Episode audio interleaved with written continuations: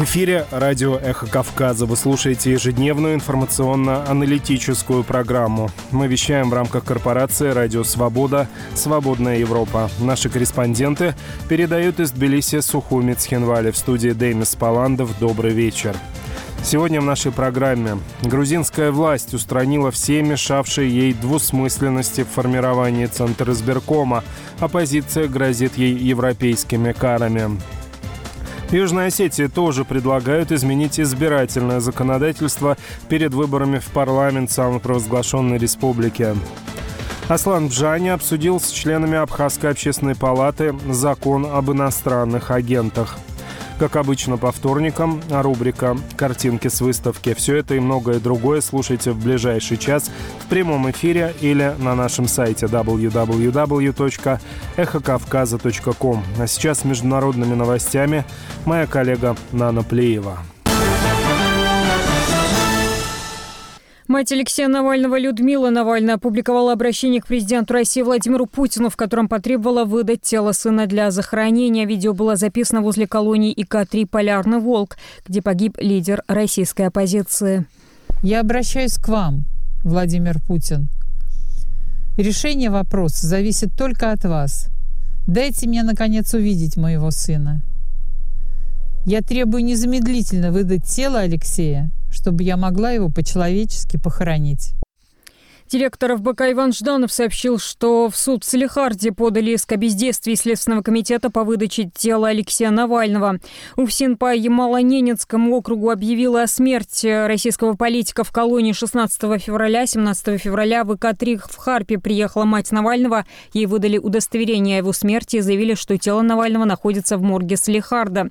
Когда мать политика приехала туда, ей сказали, что тела у них нет. Позже пресс-секретарь Навального Кира Ярмыш сообщила, что в Следственном комитете отказались выдавать тело родственникам, пока не завершится проверка, которая может занять две недели. Медиазона на основе анализа записи камер видеонаблюдения пришла к выводу, что тело Навального, скорее всего, из колонии увезли таки в морг Слихарда. Между тем, ТАСС сообщил о новом уголовном деле против брата Алексея Навального Олега Навального. Если оно действительно и по какой статье расследуется, пока неизвестно. Олег Навальный переобъявлен в федеральный розыск. Соответствующая информация появилась в базе данных российского МВД. В карточке Олега Навального, как это принято у МВД, указано лишь, что он разыскивается по статье Уголовного кодекса без каких-либо подробностей. ТАСС сообщает, что в правоохранительных органах агентству заявили о новом уголовном деле, в рамках которого разыскивают Олега Навального, но не уточнили, по какой статье оно возбуждено. В Кремле считают голословными и хамскими обвинения Юлии Навальной в том, что к смерти ее мужа причастен Владимир Путин. Об этом на брифинге для прессы заявил пресс-секретарь президента России Дмитрий Песков. Цитата. «Разумеется, это абсолютно голословные хамские обвинения в адрес главы российского государства», цитирует его слова Интерфакс. Представитель Кремля сказал, что Путин не видел обращения Навальной, которая объявила, что продолжит дело своего мужа. Цитата. «Но учитывая, что Юлия Навальная овдовела буквально днями ранее, я оставлю это без комментариев комментариев, добавил пресс-секретарь Кремля. Журналисты также попросили Пескова прокомментировать слова Навальной, что власти специально не выдают родственникам тела ее мужа, чтобы скрыть следы отравляющего вещества. Цитата «Я, честно говоря, не знаком с этим выступлением, но если в нем содержались такие слова, то это, опять же, не что иное, как голословное обвинение, потому что они ничем не подкреплены или подтверждены. В данном случае я только по этическим соображениям не могу оценить так, как следует эти слова». Конец статы сказал Песков журналистам. Эхо Кавказа. Новости. Президент России Владимир Путин присвоил звание генерал-полковника внутренней службы заместителю директора ФСИН Валерию Бояриневу. Указ о повышении был подписан 19 февраля, через три дня после смерти оппозиционного политика Алексея Навального в колонии. Соратник оппозиционера Иван Жданов назвал повышение Бояринева откровенной наградой Путина за пытки. Бояринев лично курировал пытки Алексея Навального в тюрьме, ограничение Алексея по счетам на покупку еды, как и все остальные пытки, личный приказ Бояринева по всем, написал Жданов. Он опубликовал письмо Бояринева в Уфсин во Владимирской области, после которого в колонии, где сидел Алексей Навальный до декабря 23 года, запретили тратить на еду больше 5000 рублей в месяц. Значительную часть времени Навальный проводил в ШИЗО, в котором еду заказывать вообще было нельзя. Помимо Бояринева, повышение Путина от Путина получили еще трое сотрудников ФСИН, а также десятки работников из других ведомств. Верховный суд Татарстана оставил под арестом журналистку татаро-башкирской службы «Радио Свобода» Алсу Курмашеву. Заседание прошло по видеосвязи сегодня, 20 февраля. Адвокат журналистки ходатайствовал об изменении меры пресечения на домашний арест, ссылаясь в том числе на состояние здоровья Курмашевой. Судья Ольга Мигунова в этом отказала. Срок ареста Курмашевой был сокращен на один день до 4 апреля, передает редакция «Идель Реали». Курмашеву российские власти обвинили в нарушении законодательства так называемых иностранных агентах и распространении фейковой российской армии. Журналистка вину не признают, ее коллеги уверены, что ее преследуют за профессиональную деятельность. Мемориал признал ее политической заключенной. Власти ряда государств и правозащитные организации требуют ее немедленного освобождения. Московский городской суд отклонил апелляцию на решение Лефортовского районного суда о продлении срока ареста и оставил под стражей американского журналиста The Wall Street Journal Эвана Гершковича. Об этом сообщает пресс-служба судов Москвы. 26 января 32-летнему журналисту продлили срок содержания под стражей до 30 марта. Защита Гершковича пыталась обжаловать это решение. Ранее президент России Владимир Путин в интервью бывшему ведущему американского телеканала Fox News Такеру Карлсону намекнул на готовность обменять Гершковича на Вадима Красикова, предположительно сотрудника российских спецслужб, пожизненно осужденного в Германии за убийство бывшего полевого командира чеченских сепаратистов Зелимхана Хангушвиля. Ивана Гершковича задержали 29 марта 2023 года в Екатеринбурге. На следующий день ФСБ России заявила, что журналист арестован по обвинению в шпионаже. По данным спецслужбы, журналист, действуя по заданию американской стороны, осуществлял сбор сведений, составляющих государственную тайну о деятельности одного из предприятий российского военно-промышленного комплекса. Гершкович и The Wall Street Journal отвергают предъявленные обвинения. Издание неоднократно требовало немедленного освобождения журналиста. Белый дом назвал обвинения смехотворными, а президент Байден характеризовал задержание журналиста как совершенно незаконное. Евросоюз продлил действие санкций, расширенных после российской аннексии украинских территорий до 24 февраля 2025 года. Евросоюз решил, что пока Россия применяет силу, тем самым серьезно нарушая международное право, целесообразно сохранить в силе все меры, введенные в настоящее время Союзом, и принять дополнительные, если это необходимо. Евросоюз ввел санкции против России в ответ на ее полномасштабное вторжение в Украину в феврале 2022 года. После того, как Россия объявила об аннексии украинских территорий Донецкой, Херсонской, Херсонской, Луганской, Запорожской областей санкции были расширены. Новости представила Нана Плеева. Региональный выпуск слушайте в середине часа.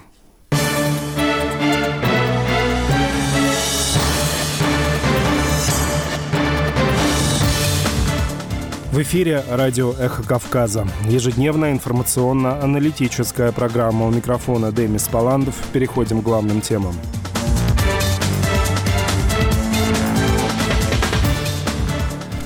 Грузинская мечта приняла поправки в избирательное законодательство, которые принципиально меняют порядок формирования Центра избиркома.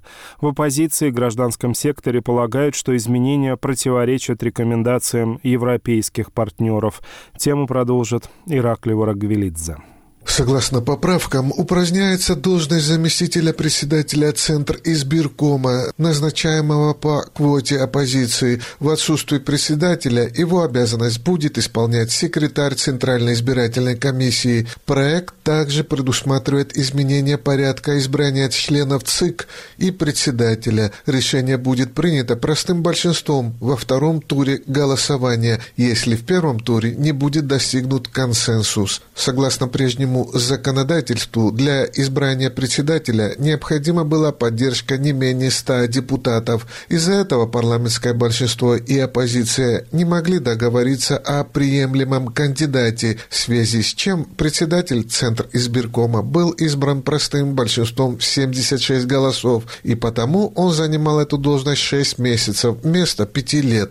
В грузинской мечте считают, что принятие поправок сорвало планы оппозиции по парализации работы ЦИК. По словам вице-спикера парламента Арчила Талаквадзе, оппозиция хотела сохранить рычаг давления на избирательную администрацию и, что самое важное, сохраняла возможность обвинить власть в возможном поражении на выборах. В результате этих законодательных изменений в Грузии будет такая избирательная администрация и такие правила, которые есть во всех развитых европейских государствах. Мы не хотим, чтобы порядок формирования ЦИК был предметом политического торга. Избирательная администрация должна быть защищена от политического вмешательства, и у нее должна быть возможность проводить выборы в независимой свободной избирательной среде. Действия оппозиции доказывают, что оно готовится не к выборам, а к следующему после них дню, чтобы объяснить свое поражение на парламентских выборах. Заявил Талаквадзе. Доводы вице-спикера в оппозиции назвали смехотворными. Узурпация ЦИК выглядит тем более странной, что грузинская мечта не раз заявляла о своей уверенности в победе, намереваясь набрать около 60% голосов, напомнил представитель партии «За Грузию» Михаил Даушвили. Когда они всем доказывают, что приходят в парламент с конституционным большинством, у них безоговорочная поддержка. Если у вас дела идут настолько хорошо, то зачем напрямую подчинять себе ЦИК? Логики здесь нет. Если вы такие крутые, если многие люди вас поддерживают, тогда зачем вам это нужно? Все это говорит о том, что они на историческом минимуме поддержки. Правящая партия провалила одну из фундаментальных реформ, считают в стратегии Агма Шенебели. По мнению депутата Пааты Манчгаладзе, целью грузинской мечты является сохранение власти, даже ценой срыва вступления в Евросоюз. Мы не поддержали изменения, которые противоречат европейским рекомендациям и мешают Грузии вступить в Евросоюз в ускоренном порядке. В результате действий власти нарушено одно из девяти условий, связанных с избирательной реформой.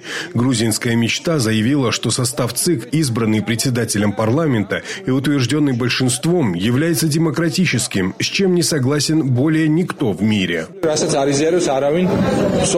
Сказал Манчгаладзе. Наблюдатели полагают, что президент Саломе Зурабишвили сможет воспользоваться правом вето, однако, по словам экспертов, это лишь отложит принятие поправок, так как парламентское большинство обладает достаточным количеством голосов для преодоления президентского вето. На этом фоне Национально-демократический институт США организует в Грузии предвыборную миссию, в рамках которой делегация проведет встречи на высоком уровне для оценки избирательной среды перед октябрьскими выборами. Первая встреча делегации состоялась с председателем парламента Шалвой Папуашвили. Следующим были представители внепарламентской оппозиции. По словам председателя партии «Голос» Эки Беселия, она проинформировала членов делегации делегации об радикальных действиях власти, которая проигнорировала рекомендации Венецианской комиссии. Напомним, после первого чтения законопроект был направлен в Венецианскую комиссию, которая прямо рекомендовала отказаться от отмены избрания заместителя ЦИК по квоте оппозиции. Захват всего административного ресурса и монополизированная избирательная среда с учетом несвободной судебной системы делает невозможным оспаривание нарушений в ходе выборов. Последние шаги грузинской мечты подрывают доверие к избирательному процессу. Все это свидетельствует о том, что в планы власти не входит проведение прозрачных и свободных выборов. До 23 февраля делегация NDI встретится с представителями правительства правительства, политических партий, гражданского сектора, СМИ и дипломатического корпуса. После завершения оценки делегация опубликует свои выводы и рекомендации. Наблюдательная миссия включает и визит второй предвыборной делегации, работу группы долгосрочных наблюдателей и наблюдательной миссии в день выборов. Из Тбилиси Иракли Орагвелидзе специально для «Эхо Кавказа». В администрации президента самопровозглашенной республики Абхазия Аслана Бжаня состоялась встреча с членами общественной палаты, на которой обсуждался вопрос принятия закона об иностранных агентах. Присутствовавший на ней член палаты Тенгиз Джопа рассказал нашему корреспонденту Елене Заводской, как проходила встреча и поделился своими впечатлениями. Тенгиз, скажите, пожалуйста, на сегодняшней встрече в общественной палате кто присутствовал? Встреча проходила на площадке э, не общественной палаты, а в администрации президента. Присутствовал министр иностранных дел, министр юстиции, глава администрации президента, представитель службы госбезопасности, председатель и заместитель председателя, и сам президент страны и глава Совета безопасности. Скажите, пожалуйста, Тенгиз, от гражданского общества кто-нибудь был, кроме представителей, конечно, членов общественной палаты? Нет, никого не было из гражданского общества. Была была договоренность э, с органами государственной власти в рамках обсуждения вот этого закона по иностранных агентов. Внутри общественной палаты сперва договорились встретиться с представителями НПО, с представителями общественности, встретиться с представителями власти и потом организовать некую общую встречу, где уже широкая общественность могла бы задать вопросы представителям власти. Мы как бы закончили все этапы, за исключением вот этой широкой встречи. Я думаю, что предстоит уже широкая встреча общественности и представителей инициаторов этого данного закона. Э, какой круг вопросов обсуждался? Что было предметом встречи? Прежде всего, конечно, закон об иностранных агентах, это ключевая повестка встречи была. Общественная палата выработала какой-то объем вопросов, которые беспокоят общество и саму общественную палату. Эти вопросы были адресованы профильным э, министрам, министру иностранных дел, министру юстиции. Какие-то вопросы были адресованы непосредственно главе Совбеза Сергею Мироновичу Шамбо и президенту, когда он уже посетил нас, уже и президенту был задан вопрос. Все вокруг вот этого законопроекта, какая, какой правовое обоснование этого документа и необходимость его принятия какие угрозы, вызовы существуют для того, чтобы этот законопроект принимать, какие категории лиц попадают, есть ли нарушение конституционных прав и свобод наших граждан. В общем, все те вопросы, которые сегодня беспокоят наше общество вокруг этого законопроекта, они были заданы. Если честно, все. Какие ответы э, представители общественной палаты получили на эти заданные вопросы? И ваше ну, впечатление в целом о встрече? Я могу как бы собственные впечатления изложить. Сейчас это не позиция общественной палаты, но как член общественной палаты, который присутствовал при этом, ответы, которые я получил, например, они оказались недостаточными. Я думал, что-то может быть дополнительное, что-то есть неизвестное обществу. Но те же самые аргументы, как бы опять это мировой заговор, геополитика, враги вокруг, э, есть необходимость контролировать эти неправительственные организации, что они представляют угрозу, так как влияют на общественно-политическую жизнь. В общем, вот такие общие формулировки, такие декларативные были, э, были заданы им вопросы, может быть, есть какие-то случаи, какие-то факты, где доказано, вот э, в ходе деятельности этих организаций доказано, какая-то выявлена какая-то конкретная противоправная деятельность, возбуждено уголовное дело или административное дело. Ничего этого нет. Ничего этого нет. Есть только вот разговор о движении денежных средств в адрес этих организаций, о том, что эти денежные средства поступают э, куда-то, и это нужно контролировать, и это нужно знать. То есть куда даже поступают эти денежные средства, на что тратится, внятных ответов со стороны представителей власти тоже. В общем, ну я не знаю, это те же аргументы, что озвучивались в средствах массовой информации с их стороны, они ничего нового нам не сказали. Ну, лично для меня, не знаю, какое решение примет общественная палата, это отдельно, а, этот институт будет собираться и принимать собственное решение по этому вопросу.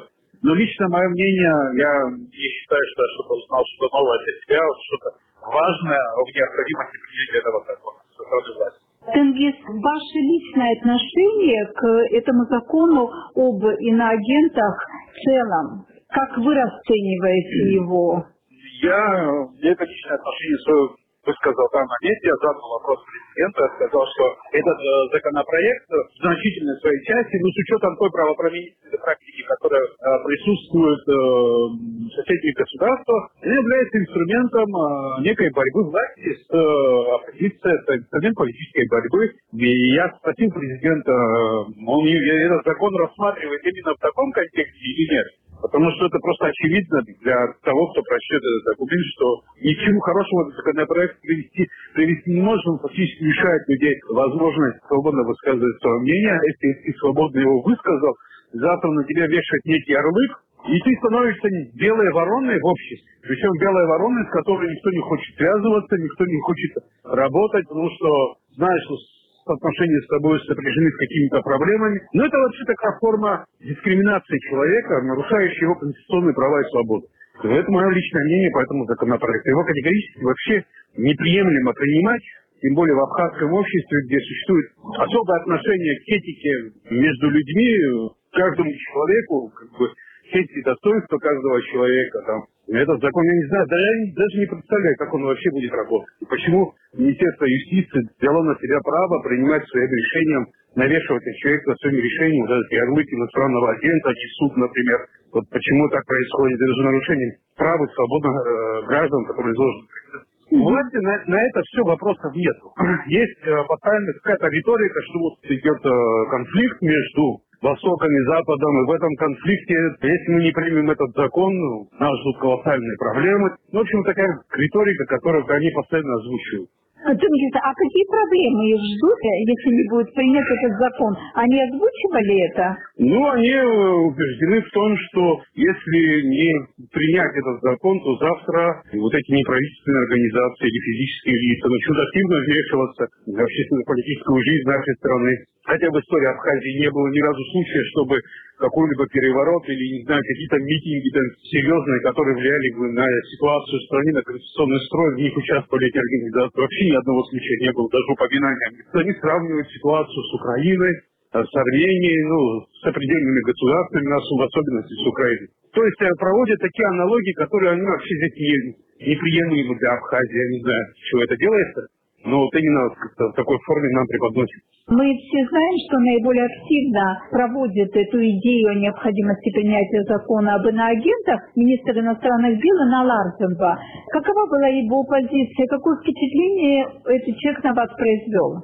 Принципе, его риторика, она мне была известна, он ее озвучивал в средствах массовой информации, он там по телевидению слышал, да, лично с ним не обсуждал этот вопрос, он не отошел от этой риторики, он мне просто повторил, ничего нового не сказал, абсолютно ничего нового. Предметного разговора на эту тему не было, даже учитывая то, что это была закрытая встреча без средств массовой информации, где можно было позволить себе дать какие-то более убедительные доводы, если они, конечно, были, какие-то факты привести. Ничего этого не было сделано, просто общий разговор был. Не хочу говорить, что он был бессмысленный, может быть, и в какой-то степени полезный. Для принятия решения лично я в своем мнении убедился, что я прав. Какое решение примет уже общественная палата, это другой вопрос. Это отдельно будет обсуждаться сама общественная палата, потом она придет к единому решению. Но лично для себя я уверен в том, что это бессмысленно для Абхазии и вредный очень закон. О встрече с президентом самопровозглашенной республики Абхазия рассказывал член общественной палаты Тенгиз Джопа. С ним беседовала наш сухумский корреспондент Елена Заводская. Грузии еще раз подтвердилось то, что никакой демократии не существует вообще. Вообще не понимаю, почему они говорят от лица народа. Нам еще революции не хватало. Дураки они. Первый раз в жизни я не иду на выборы. Кого выбирать даже не знаем. За кем ходить не знаем. Никто не оправдал за все это время себя. Миллионы тратят на предвыборные кампании. Когда это закончится, черт побери. Сегодня интересует вас судьба любого человека. Вернитесь к народу душа. Я приму того, кого пошлет Господь Бог. Кого мы достойны, того и примем. Мое личное мнение нет достойного. Все решают деньги, и люди продают свои голоса.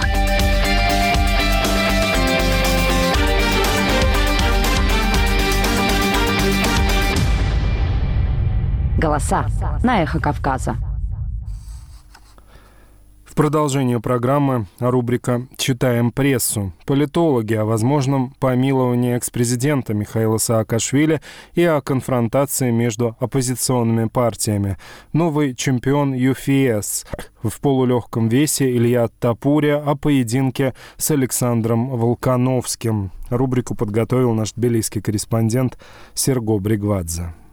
Плохие ожидания правящей партии, очередная кампания с требованием помилования Саакашвили. Статью под таким заголовком публикует газета «Резонанси». Издание напоминает о том, что национальное движение начало сбор подписей с призывом к президенту Грузии помиловать экс-главу государства Михаила Саакашвили. В оппозиционной партии считают, что убийство Алексея Навального должно послужить поводом для ускорения принятия решения со стороны Соломе Зурабишвили. Сама же президент в интервью изданию Bloomberg заявила, что считает неправильным сравнение российского политика с Михаилом Саакашвили. В грузинской мечте также активно комментируют положение экс-президента, стараясь отвести внимание общества от других острых вопросов перед выборами, считает политолог Вахтанг Дзабирадзе.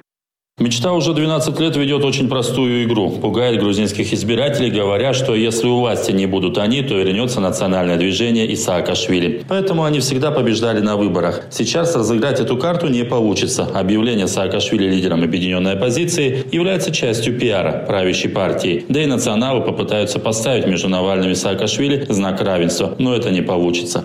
Впрочем, президент вряд ли решит помиловать Саакашвили, несмотря на новые аргументы оппозиции и даже правящей партии, продолжает политолог. Кстати, освобождение экс-главы государства больше всего выгодно именно грузинской мечте, считает Забирадзе. Так мечта убьет несколько зайцев одним выстрелом. Во-первых, Зурабишвили окончательно заклеймят как предательницу, а во-вторых, таким образом правящая партия мобилизует определенную часть избирателей. Что касается правовой части вопроса, помилование Саакашвили на данный момент вообще не имеет смысла, поскольку есть незавершенные уголовные дела, по которым любой судья сможет отправить его обратно в тюрьму, говорит респондент издания. С приближением выборов растет конфронтация среди оппозиционных партий и взаимное неприятие, пишет информационное интернет-агентство Интерпресс Ньюс. Партия «За Грузию» категорически исключает союз с национальным движением. Такой же стратегии придерживаются ЛЛО и некоторые другие партии. По мнению многих аналитиков, это может быть частью предвыборной стратегии партий, которая эффективна для привлечения избирателей, не желающих видеть у власти ни нацдвижение, ни мечту. Есть среди аналитиков и те, кто считает, что если появится перспектива создания коалиционного правительства, оппозиции придется выступить единым фронтом. Перегруппировки в оппозиции происходят медленными темпами, и это неправильная ситуация. Также неприятно видеть, насколько ожесточенный разговор ведется между оппозиционными партиями. Чем быстрее завершится формирование альтернативных центров, тем проще будет населению увидеть среди них альтернативные силы и возможность создания коалиционного правительства говорит внефракционный депутат парламента Теона Акубардия. Политолог Ромас Акварелидзе считает, что подобное неприятие оппозиционными партиями друг друга полезно для них с точки зрения привлечения определенного избирателя. Я удивлен, что оппозиционным партиям потребовалось так много времени, чтобы выработать такую позицию. Главная причина, вероятно, чисто электоральная особенность, а именно то, что они видят, что эти люди не хотят избрания национального движения. А значит и те, кто будет стоять рядом, останутся без избирателей. Партии в основном дистанцируются от национального движения. Возможно, с опозданием, но все же это понятно. Заявил Сакварелидзе. Впрочем, ближе к выборам оппозиции все равно придется действовать сообща, считает политолог, профессор Черноморского университета Ника Читадзе. Не исключено, что партии хотят показать себя истинной оппозиционной силой и лидером. Возможно, существует конкуренция между политическими партиями, но не исключено, что будут и какие-то скоординированные действия. Например, между национальным движением, стратегией Ахмашанабели, Леву, Гирчи, Больше свободы и Европейской Грузии. Более независимую игру ведет партия Гахария. Они отстраняются от ЕНД и от мечты. Заявил политолог. Новый чемпион UFC в полулегком весе Илья Топурия опубликовал первое заявление в социальной сети после поединка за чемпионский пояс с Александром Волконовским. Матадор поблагодарил своего соперника за бой. Часто люди будут говорить вам, что у вас это не получится, они будут в вас сомневаться, но помните, единственное, во что вам нужно верить, это в самих себя. Если вы будете много работать, все получится. Неважно, откуда вы идете. Никогда не сдавайся, просто борись. Спасибо, Волк, ты был очень сильным противником. Ты сделал меня лучшим бойцом. Для меня было честью разделить с тобой октагон. Грузинский боец по смешанным единоборствам, проживающий в Испании Илья Тупури, победил австралийского бойца Александра Волконовски в главном поединке турнира UFC в Анахайме. Бой завершился во втором раунде, когда Топурия смог нокаутировать своего соперника. Серго Брагвадзе, Эхо Кавказа, Тбилиси. Даже если войной можно вернуть э, территории, то конфликт продолжается что сейчас должны сделать страны Запада, это разрешить Украине наносить удары западным оружием по военным объектам на территории Российской Федерации.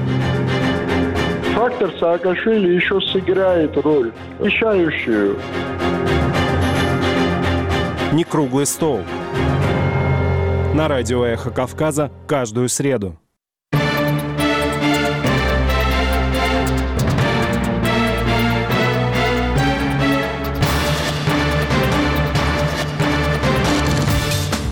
В эфире радио «Эхо Кавказа» вы слушаете ежедневную информационно-аналитическую программу. Краткий региональный выпуск новостей представит Нана Плеева. Грузия как стране-кандидату на вступление в ЕС необходим новый уровень усилий на пути реформ. Об этом заявил верховный представитель Европейского союза по иностранным делам и политике безопасности Жазе Барель на пресс-конференции с премьер-министром Грузии Ираклем Кубахидзе после заседания Совета по ассоциации ЕС-Грузия. Барель говорил, что в процессе реформ должны участвовать правительство, оппозиция гражданского общества и каждый житель страны. Он также указал на необходимость политической деполяризации, повышения уровня соблюдения внешней политики и политики безопасности ЕС. Цитата. «Мы также обеспокоены распространением антизападной дезинформации и риторики. Призываем вас удвоить усилия по борьбе с манипулированием информации иностранным вмешательством.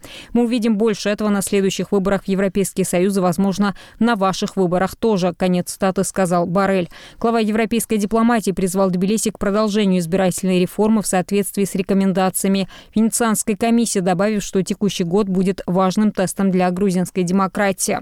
В ходе визита в Брюссель премьер-министр Грузии Иракли Кубахидзе выразил сожаление в связи с тем, что со стороны членов украинского правительства звучали призывы к открытию в Грузии второго фронта. При этом он заявил о поддержке Украины. По словам главы грузинского правительства, Грузия поддерживает Украину политически, оказывает ей мощную гуманитарную помощь. В Грузии исключительно дружеские отношения с украинским народом. Ответил Кубахидзе на вопрос, присоединится ли Грузия к санкциям, введенным против России цитата.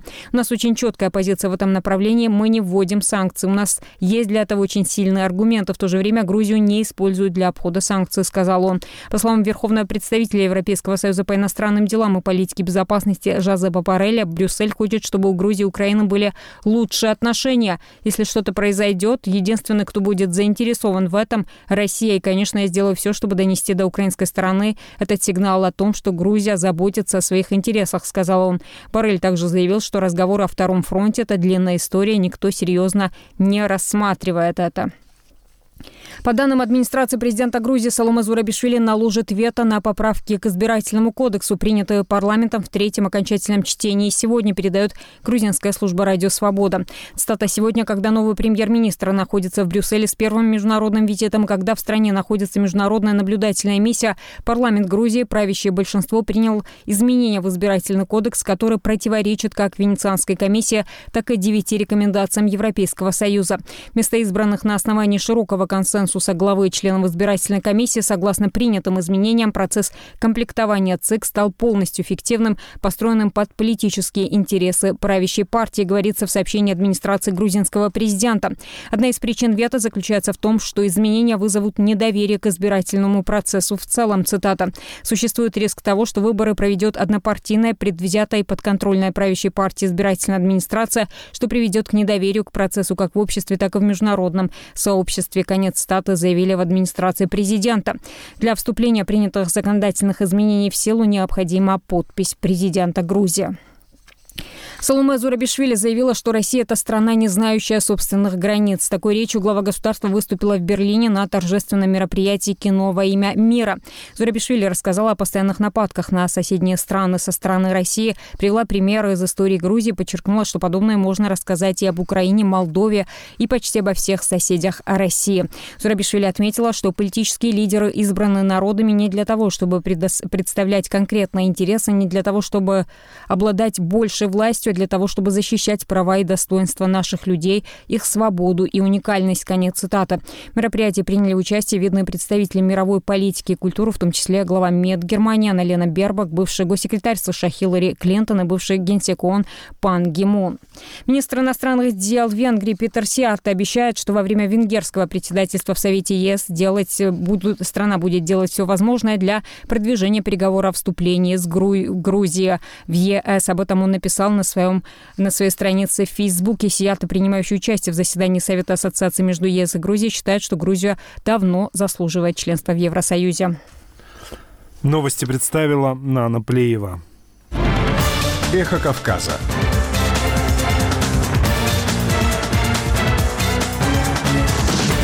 Репортажи, экспертные оценки.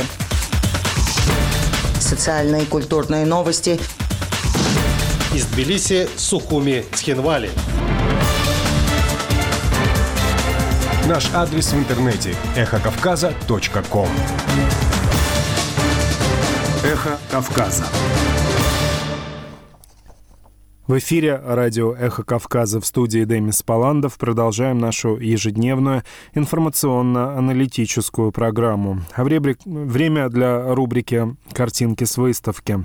В Абхазии отмечают 150 лет со дня рождения зачинателя абхазской литературы, заложившего основы многих направлений развития культуры и науки Дмитрия Гуля. Тему продолжит наш постоянный сухумский автор Виталий Шария.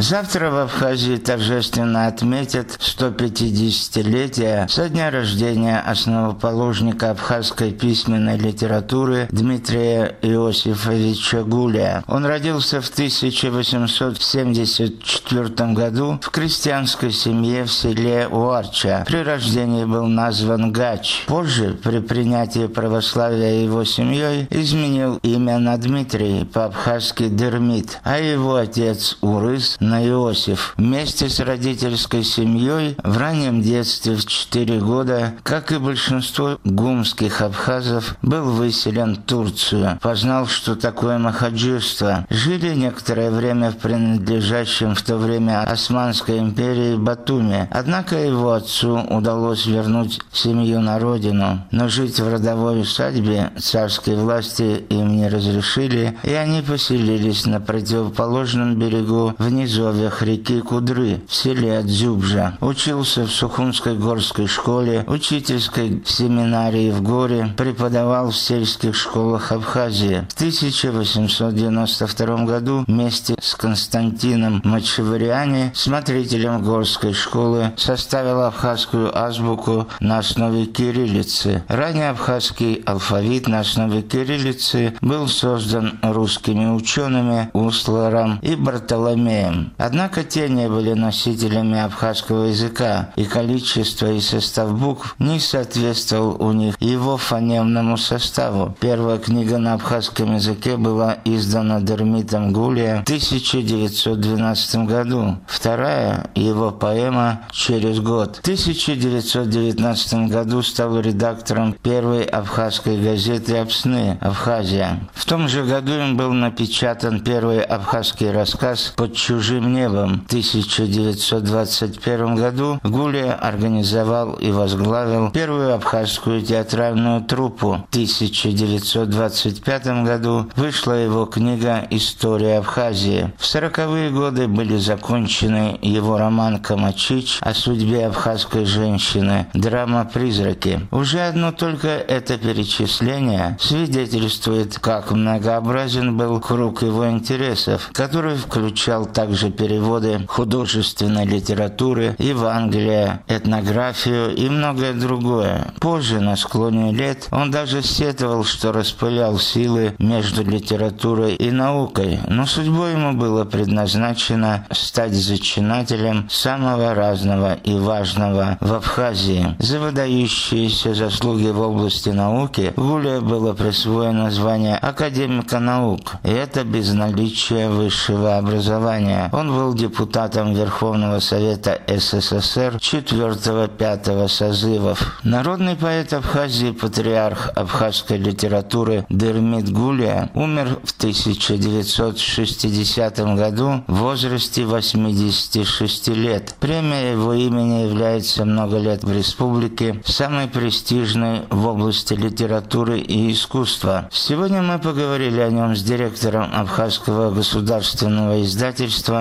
лауреатом госпремии имени Гулия Дауром Начкебия. Вот что он сказал об этом человеке. Я считаю, это, кто знает о его деятельности, о его вкладе, что это главный абхаз, может быть, в нашей истории. Это грандиозная личность, творец грандиозный. То, что он сумел сделать, э, просто уму непостижимо, если подумать.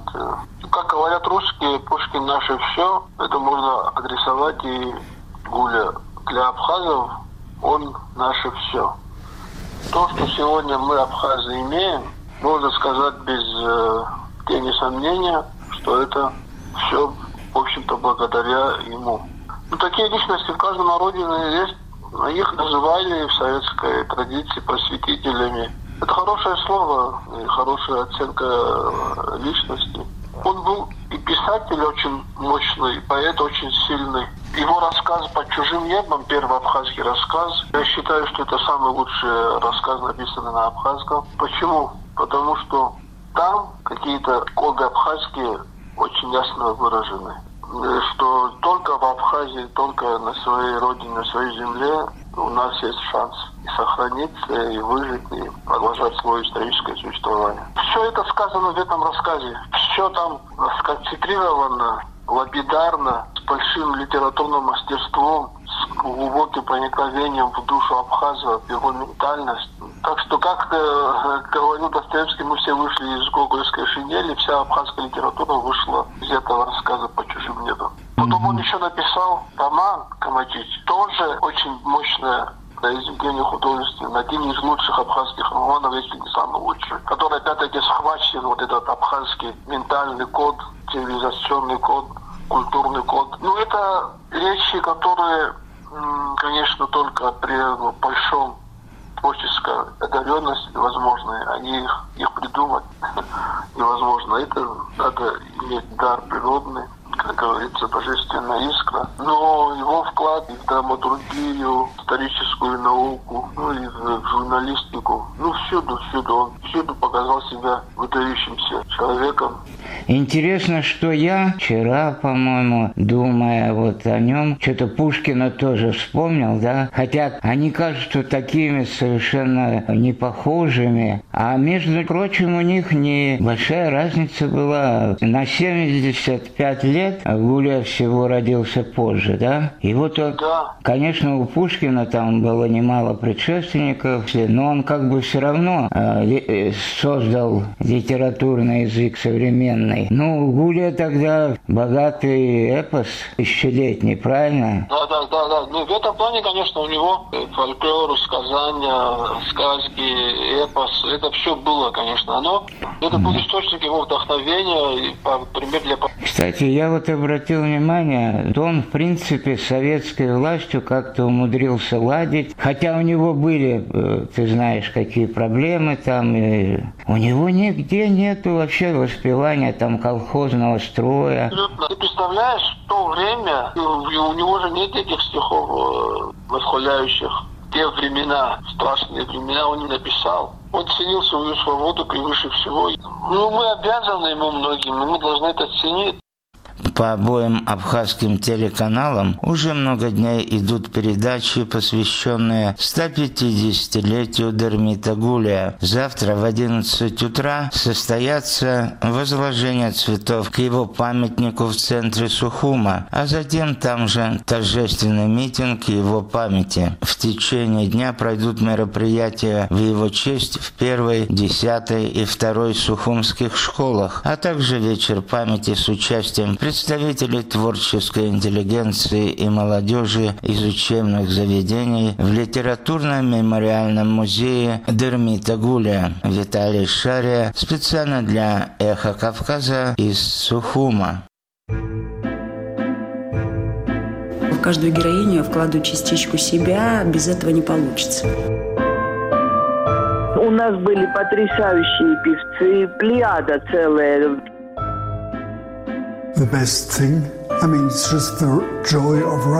Лучшее – это удовольствие, которое ты получаешь, когда пишешь. Картинки с выставки. Каждый вторник на радио «Эхо Кавказа». Сегодня Комитет по законодательству, законности и местному самоуправлению парламента самопровозглашенной Республики Южная Осетия приступил к рассмотрению поправок к избирательному законодательству, которые, по мнению инициаторов, должны исключить административные злоупотребления и правовые пробелы на предстоящих выборах в парламент. Что предлагали депутаты и как прошли первые слушания законопроектов в материале Мурата Гукемухова. Сегодня парламентский комитет по законодательству, законности и местному самоуправлению приступил к рассмотрению поправок в избирательное законодательство. Депутаты обсудили два законопроекта, представленные председателем комитета Амираном Дьяконовым и депутатом Давидом Санакоевым. Очевидно, дело на этом не станет. Свои изменения к законам о выборах депутатов и об основных гарантиях избирательных прав готовят Центр избирком и партия «Единая Осетия». Их проекты будут представлены на обсуждение парламентских комитетов в ближайшее время. Сегодня же комитет по законодательству обсуждал поправку депутата Санакоева. По его словам, цель законопроекта – поставить в равные условия всех без исключения потенциальных кандидатов вне зависимости от того, каким образом они выдвигаются по партийным спискам или одномандатным округам и какую политическую силу они представляют, говорит Давид Санакоев. Многое зависит от того, насколько правильно кандидат заполнил свои регистрационные документы. На предыдущих выборах многим отказали в регистрации из-за досадных и неумышленных нарушений, допущенных при заполнении бланков. Кто-то неправильно сократил слова или вышел за рамки колонки, неправильно указал адрес, неверно предоставил финансовую информацию и так далее. Но ведь в законах о выборах указаны бланки документов. Но этого явно недостаточно. В законе нет подробных инструкций по их заполнению.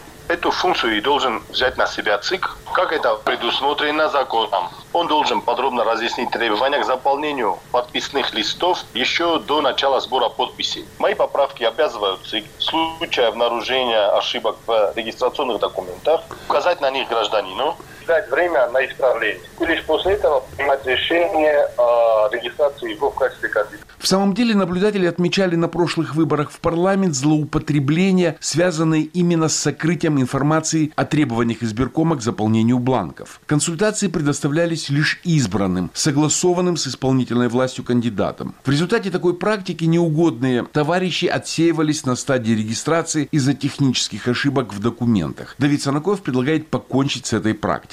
Законопроект, представленный Амираном Дьяконовым, предлагает снизить для партии участниц избирательной кампании проходной порог в парламент с 7 до 3%. По мнению депутата Дьяконова, 7% это слишком высокий барьер для Южной Осетии. Из-за него до 30% избирателей не получают своего представительства в парламенте, а представительный орган не отражает в полной мере политических предпочтений общества. Как прошло обсуждение этого законопроекта в комитете, «Эхо Кавказа» рассказал Давид Санакоев когда проговаривался вот этот вопрос снижения, он связан с тем, что побольше политических сил разных было представлено в парламенте. Единая Осетия высказалась против, единство народа тоже против этого. Они сказали, не надо разраблять голоса в парламенте. То есть, скорее всего, не пройдет? Не прямо сказали, что не пройдет.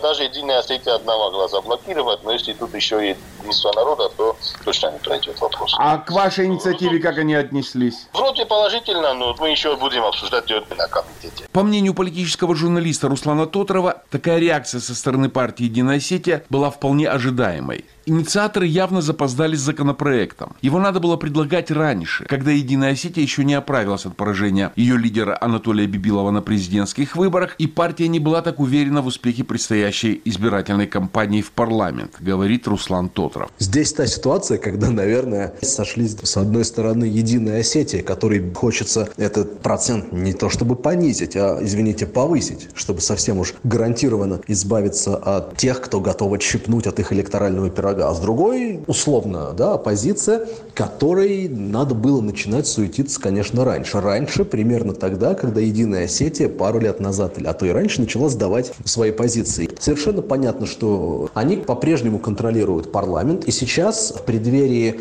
даже не парламентских, а президентских выборов, уже вот с таким вот широким заходом, да, на лыжном ходу, если хотите, эти господа, безусловно, попытаются максимально зачистить главный законодательный орган Южной Осетии к выборам президентским. Достаточно патовая ситуация. Я категорически противник, в принципе, кстати, э, любых заигрываний с законами, с Конституцией аккурат перед выборами. Ничего хорошего, безусловно, в этом нет, кто бы ни был инициатором идеи. Другой вопрос, что, безусловно, оппозиция должна консолидироваться. Местные наблюдатели указывают и на другие обстоятельства, из-за которых снижение порога с 7 до 3% проблематично. Если разделить количество голосов избирателей на 17 мест, избираемых по партийным спискам, получается примерно 5,9% голосов на один мандат. Снижение проходного балла ниже 6% означает, что не все преодолевшие 3% барьер смогут получить депутатский мандат. Это невозможно. Поэтому, чтобы снизить проходной балл, необходимо или увеличить численность депутатского корпуса почти вдвое, или отказаться от смешанной системы формирования парламента в пользу мажоритарной. Для таких серьезных изменений в законодательство, считают наблюдатели, времени уже не осталось. Поправки в закон возможны лишь до назначения даты выборов в первой половине марта. Мурат Гутимухов специально для «Эхо Кавказа». Российская военная мобилизация Абхазию затронуть не может. Это факт, это реальность. У меня мой сын военный. И дай бог, конечно, кто хочет, чтобы на войну отправили. Это просто прямая дорога к диктатуре, где будет определяться, как мы можем думать, что мы можем говорить, что мы можем показывать. Стали более жестокими преступления. Я не помню, чтобы такого количества убийств происходило. Это звучит как издевательство над ветераном, которые принесли эту победу. Голоса на радио «Эхо Кавказа». В завершение программы рубрика «Голоса». О буллинге на рабочем месте с жителями Сухуми говорил наш корреспондент Анаид Гагарян. Сталкивались ли вы с травлей на работе? Травля на работе имеет такое название, как мобинг. Это умышленное причинение вреда морального, психологического, эмоционального или даже физического коллегам. В детской среде мы это называем буллингом, то во взрослой это называется мобингом. Эта проблема распространена. Что касается психологического состояния людей, это типичный буллинг, то есть все проявления и все признаки, сопутствующие этому состоянию, они схожи и с мобингом. И здесь возраст, в принципе, не играет никакой роль, потому что в эмоциональном плане человек переживает фактически то же самое. В каком-то смысле еще и более ярко, потому что здесь имеет роль возраст, коллегиальность какая-то. Мы видим психологическую, эмоциональную травму человека. Что касается непосредственно людей, которые устраивают травлю, специфика поведения фактически идентична с буллерами. Обычно люди, которые травмированы, если мы будем рассматривать глубоко проблему, то она уходит, как правило, в детство. Люди несостоявшиеся, люди, которые за счет другого человека пытаются самоутвердиться. Если говорить о самих вот этих буллеров, то да, конечно, это люди, которым прежде всего необходима психологическая помощь. Потому что подобным образом самоутвердиться и получить от этого позитивные, хорошие эмоции, удовлетворение какое-то, может человек только с определенными расстройствами личностными. Что касается ответственности за содеянное, то если мы говорим про буллинг, то сейчас потихоньку вносятся изменения в законодательстве об внесении это в уголовный кодекс. Что касается мобинга во взрослой среде, то на сегодняшний день, конечно, нет конкретно такого вот закона об ответственности за причинение непосредственно эмоционального, психологического вреда, мобинга непосредственно на работе. Но есть статьи, которые при определенных обстоятельствах, если этот мобинг можно доказать, о причинении морального ущерба, морального вреда и даже физического вреда в некоторых случаях, если есть наличие справок по состоянию здоровья человека. То есть можно э, все равно доказать это состояние. Таргашова Анна, психолог кризисного центра и детского фонда Абхазии. Я слышала о таких случаях и считаю это недопустимым, потому что стучат или на работе организовывают травлю недалекие люди, ущербные, у которых не сложилась судьба из-за зависти, из-за мелких каких-то личностных качеств характера, с мелкой душой, просто завистники. Человек ущербный будет стучать на своего сотрудника, не сказав ему прямо, знаешь, ты вот здесь не прав, или поменять свою ситуацию по отношению к этому человеку, или что-то изменить в себе, он будет просто заниматься травлей. Это очень низкие люди, это не друзья, это не товарищи, это просто завистливые люди, недалекие. Наталья, Люди, занимающиеся на самом деле трудом, неважно, интеллектуальным, физическим, люди, создающие продукт, эти люди не склонны ни к интригам, ни к травле, в силу специфики своей ментальности. Эти люди заточены на созидание. Они никогда не опустятся до интриг, представления друг друга в негативном свете, психологических вот этих полудетских, подростковых, тупых игр. Они никогда до этого не опустятся опустятся. Это совсем э, другие люди. И наоборот,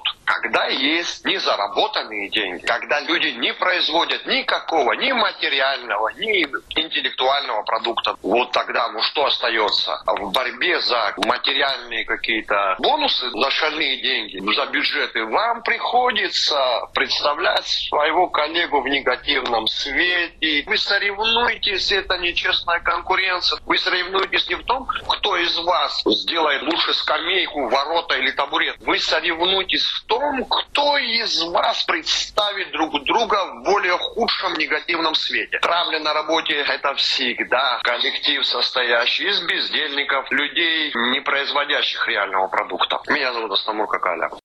Я имела возможность поработать в нескольких местах. Это были и крупные компании, и маленькие организации. За время работы я сталкивалась с такими ситуациями, которые можно назвать и мобингом, и буллингом на рабочем месте. С ситуациями, когда, например, руководство к определенному сотруднику относилось с какими-то претензиями, не всегда касалось работы или неадекватные требования предъявлялись. Лично в отношении меня было такое что-то подобное тогда, когда я была молодым сотрудником, и со стороны людей, кто постарше, было вот такое немножко обесценивание моих знаний, умений, и все это очень тяжело было, конечно, переживать, когда ты молодой человек, и тебе не очень серьезно относятся. В крупной компании, когда я работала, приходилось быть свидетелем того, что со стороны руководства были неадекватные требования по отношению к другим моим коллегам. Также сталкивалась с моментом, когда, например, в коллективе разделялись мнения по поводу чего-либо, и определенная группа лиц могла как-то высказывать свои претензии по отношению к другому человеку не совсем корректной форме. И во многом, конечно, от умения руководства и от грамотного менеджмента сохранить в коллективе такой благоприятный настрой зависит, конечно, то, как разрешаться эти ситуации. Меня зовут Юлия. Очень часто мы даже не недооцениваем, что то, что сейчас происходит в коллективе, это и есть своего рода травля. Нам кажется, что там могли не сойтись характером, разные мнения, может быть, по поводу какого-то вопроса. Но если нет грамотного влияния администрации или со стороны директора какой-то организации, то иногда это, конечно, может выливаться в очень такие агрессивные формы по отношению к одному человеку. И это никак как бы не регулируется. То есть человек остается один на один один в этой ситуации. И, конечно, могут возникнуть неприятные такие последствия. В детском саду, дома, в школе, на работе, в семье, везде присутствует буллинг. Не оставляет нас в покое нигде. И каждый человек по-своему борется с этим. Что такое буллинг? Когда один человек старается делать все для того, чтобы себе подчинить, чтобы все было по его. Буллинг тот, кто хочет власти. В современном мире не только буллинг, но и кибербуллинг. Ну, а мобинг вообще сейчас это очень актуально, особенно в нашем обществе. Почему? Потому что инакомыслие и власть держащие, они не допускают. Это прямое нарушение прав человека, когда у него нет свободы слова. Говорить то, что он считает нужным, то, что он считает правильным. Даже слово патриотизм они начинают переворачивать и по-другому вектор пускают, чтобы человека даже этим унижать и оскорблять. Это вообще страшные вещи. В моей семье это было, когда власть поменялась, и они не хотели, чтобы те, кто был при другой власти, занимали какую-то должность в охране, на работе, в какой-то структуре, понимая и говоря, что и делая все, что вот этот человек, он не наш. И он, когда надо будет, нас не поддержит. Очень часто такое. И при тех было, и при этих было. При той власти такого ожесточения все-таки не было, как при этой власти. Слава Богу, что все-таки есть такие люди, которые не ведутся вот на такой посыл со стороны тех, кто унижает человека. Итлана Канакуа. Анаид Гагарян, Абхазия, Сухум специально для Эхо Кавказа. Эхо Кавказа.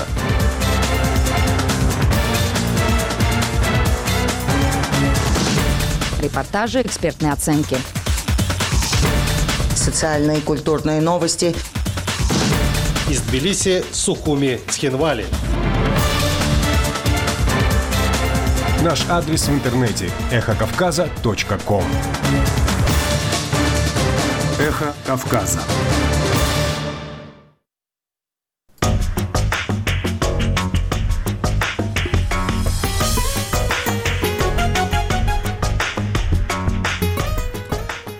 В эфире радио «Эхо Кавказа». Вы слушали ежедневную информационно-аналитическую программу. Мы вещаем в рамках корпорации «Радио Свобода. Свободная Европа». С вами был Демис Паландов. Всего вам доброго. До завтра.